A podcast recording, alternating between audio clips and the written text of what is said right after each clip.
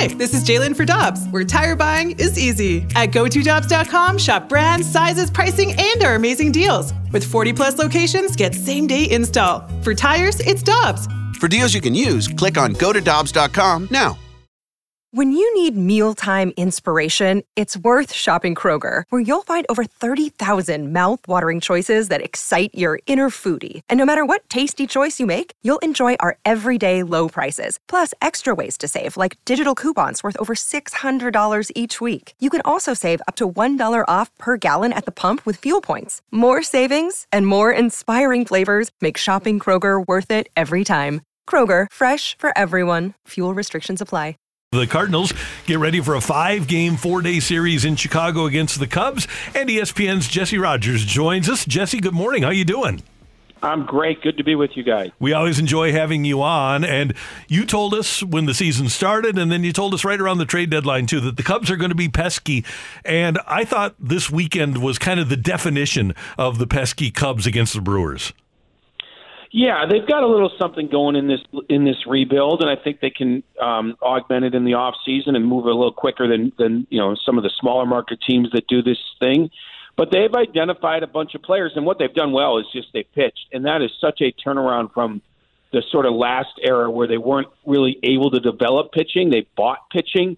Um, they're developing pitchers, and it's taking notice around the league. And this is after they traded four relievers you look at the last 30 days, going back even before the deadline, they have the second best ERA in baseball. Now, there's always, you know, sample sizes you can pull out, but that's pretty good when you're right behind the Dodgers in ERA over a decent period. I'm talking over a month here. So, um, starting pitching's been good. It really has been. They've had some young guys step up and veterans get healthy. Stroman's been good. Drew Smyly, who's pitching tonight, is good. So, they've done something. There's something in the water there, uh, pitching wise, that, that that's really um, made a mark, and, and I think it's taken notice around the league. And this is two years in a row they've been they've been able to trade a bunch of pitchers um, to to bolster the farm system, and then they keep pitching well. So that that's been a huge huge thing here in Chicago.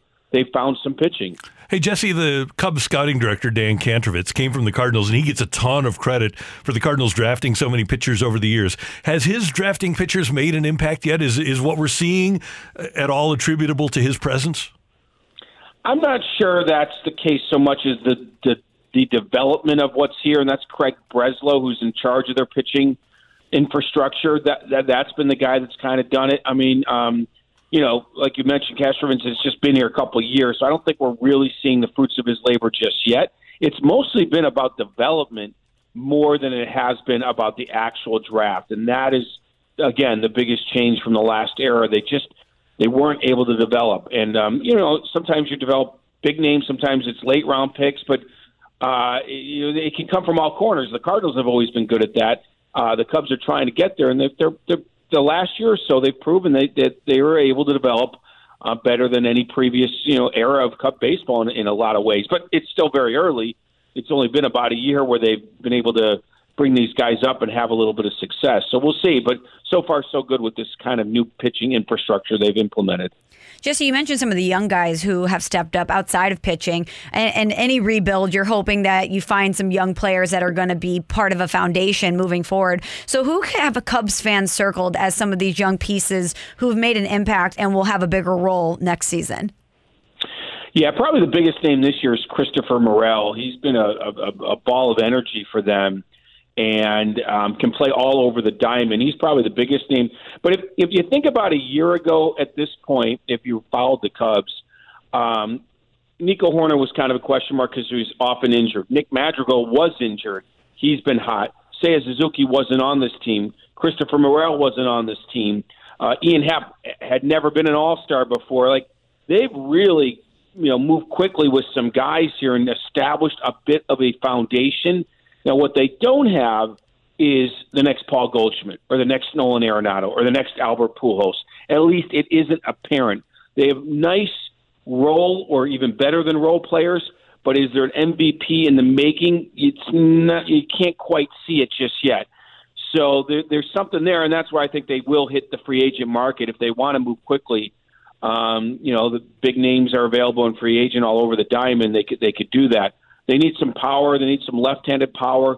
But those names I just mentioned weren't around or weren't proven a year ago, and all of a sudden they have that. And I haven't even mentioned a couple of the pitchers, Justin Steele, who pitched just great yesterday, Keegan Thompson. They've had good rookie type seasons. So those are the names, but it's all kind of like, you know, um, core players, but not MVP caliber players, and that's what they need. You you got to have those stars to really drive the bus to first place and all that stuff. Obviously, the Cubs want to succeed, as you mentioned, with all the trades at the at the deadline. Is there a little extra there in playing teams like the Brewers and the Cardinals, though they're division rivals? I don't think there's any doubt. I don't think there's any doubt. Both teams. Uh, I mean, fans would say probably the Cardinals, but I think from the Cubs' perspective, both teams are equally like give them that energy, that little juice. Um, they've been looking up at both teams now for whatever a year or two, in a sense. Um, and you know, they were on top of the division for a few years, and now they're looking up at those two teams. So yeah, absolutely brings out the best in them. Um, there, I don't think there's any doubt you'll get the best of the Cubs this week. Now, you don't get Justin Steele, you don't get Keegan Thompson. He's on the IL. You you do get Smyly, you do get Stroman. They're gonna you get Adrian Sampson, who's been a fine guy, was in uh, the KBO a couple years ago. Um, but they're going to have to mix and match a little pitching, just like I'm sure the Cardinals will five games in four days. Uh, but you do you do miss Steele and Thompson, which you know those two guys are really nice young pitchers.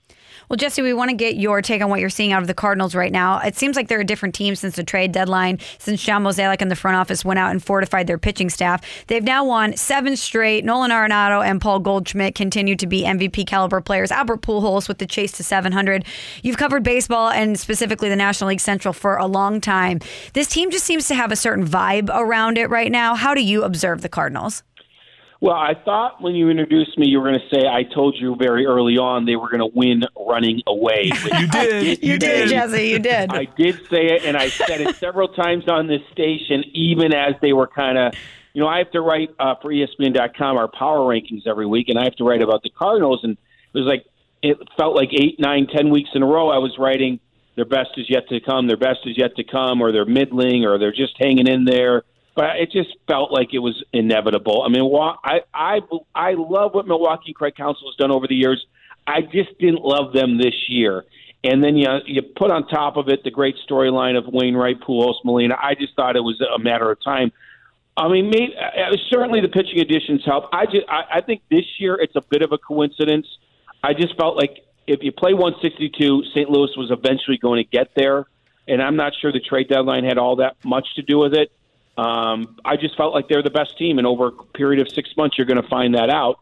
So I just love everything they're doing. I mean, I really do. They needed to fortify their pitching staff, and they did that a little bit, just like they did last year. Um, we'll see. You know, I don't. I haven't watched a ton of Jordan Montgomery with, with the Cardinals, but you know, I'll get a good look at him here in Chicago. Um, but I, I don't. I don't see why they can't have a, a chance at winning in the playoffs as a you know, underdog. They're going to be an underdog. Let's face it. If they play the Mets, if they play the Dodgers, but they have as good an opportunity as anyone else. They have veterans. They have the pitching staff. Maybe you know you you, you want if if a healthy Jack Flaherty was at his best, like you want a real ace in that in that playoff situation, but you're still good enough to to upset a team in a best of five or whatever the case may be. Have to play best of three. So I like everything St. Louis is doing. I, I just figured it was a, a matter of time. Hey, Jesse, last thing for me. I said earlier in the show that even though the Cardinals are 17 games ahead of the Cubs, I think the Cardinals should be thrilled by getting out of Wrigley these five games, winning three out of five. How do you feel about this particular series? I, I think that's if you're playing five in four days and you go three and two, yes, uh, especially against an upstart team. Remember, as much as we're seeing the Cubs' praises, they can play loose, they can play free, they can play with nothing to lose. Right? There's something fr- uh, very very freeing about that. Um, you could tell Milwaukee's playing a little tight in just a little bit in a, in a in a one run game there over the weekend. One run games, I should say, over the weekend. So there there there might be a win this week that the the Cubs get just because again they they they've got nothing to lose and you get one that way and then you get another one just because you're playing a doubleheader tomorrow. So yes, I think if St. Louis goes three and two, you should just be fine with it. Check five days off the calendar and remember, Milwaukee's playing the Dodgers. They're not going to go in there and sweep them. So things seem pretty good for St. Louis. You're not going to need to win 17 in a row in September to get to the postseason, in my opinion. One more thing for me, Jesse. I wanted to ask you yeah. about the Yankees. They still have a comfortable eight game lead over Tampa Bay in the AL East, but they've been on quite the slide recently. What do you make of what we're seeing out of the Yankees right now? Yeah, I mean, it's not shocking. Some of these teams are going to have a little bit of a dip, you know, at times, whether it be the Dodgers, the Mets, the Yankees, the Astros. Just some of the teams with the bigger leads, right? The Mets had their dip, have come back strong. I don't know if Houston's really had that dip, maybe a little bit. The Dodgers, um, they almost never have a dip, I guess. But anyway, uh, I, you know, there are some cracks there with the Yankees, and it's mostly on the mound, right? I mean, I got Frankie Montas; it's been a disaster. Gerrit Cole doesn't look the same. Nestor Cortes what isn't as good. Like none of their pitchers are are performing as well as they did in the first half. They're still a little bit right-handed. They might be missing your guy down there, Matt Carpenter, more than we mm-hmm. thought. Yeah. Stanton's Stanton's been out, so there's just like these little things here um, that you can poke at. But but I, I'm I'm okay with the offense. I think Rizzo and you know and, and they'll be okay. From you know they need those lefties to perform. I think they'll be okay.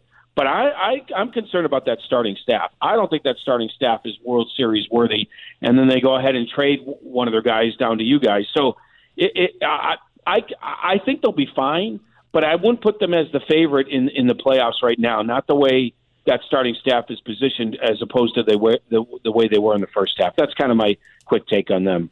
Jesse Rogers, we always enjoy having you on the show. Thanks so much for the time. We appreciate it. We'll talk to you soon. You got it. Anytime. Take care. See you later. Jesse Rogers, ESPN, joining us on Karraker and Smallman on 101 ESPN. Hi, this is Chris Howard, host of Plugged In with Chris Howard. The College Football Playoff Committee made their decision on Sunday, and as much as I loathe the idea of Ohio State losing their way into the College Football Playoff, I 100% agree with OSU making it in over Bama. Nick Saban citing some hypothetical point spreads to prove his point that the Tide deserve a spot in the college football playoffs holds little substance when you consider Bama's best win is over Texas. No, the committee got it right. TCU had a great season with far more ranked wins than Bama and didn't deserve to lose their spot after playing a surging Kansas State in a championship game. And Ohio State, while not playing some of their best ball later in the season, was still 12 0 until they came face to face with my Wolverines. While the college football playoff system isn't nowhere near as good as it could be, it's better than what we had. And in a few years, it will be better for all of college football. Hi, this is Chris Howard, host of Plugged In with Chris Howard. Get the latest odds and trends for every professional and amateur league out there. From football to basketball to soccer and esports, we've got it all at betonline.net. And if you love sports podcasts, you can find those at BetOnline as well. And don't forget BetOnline for the NHL, MMA, boxing, and golf. Head to the website today or use your mobile device to learn more. BetOnline, where the game starts. Want more ways to show your good side to the world? Donate plasma at a Grifols Center and join thousands of donors who are helping to save lives. Receive up to $1,000 your first month. Learn more at grifolsplasma.com.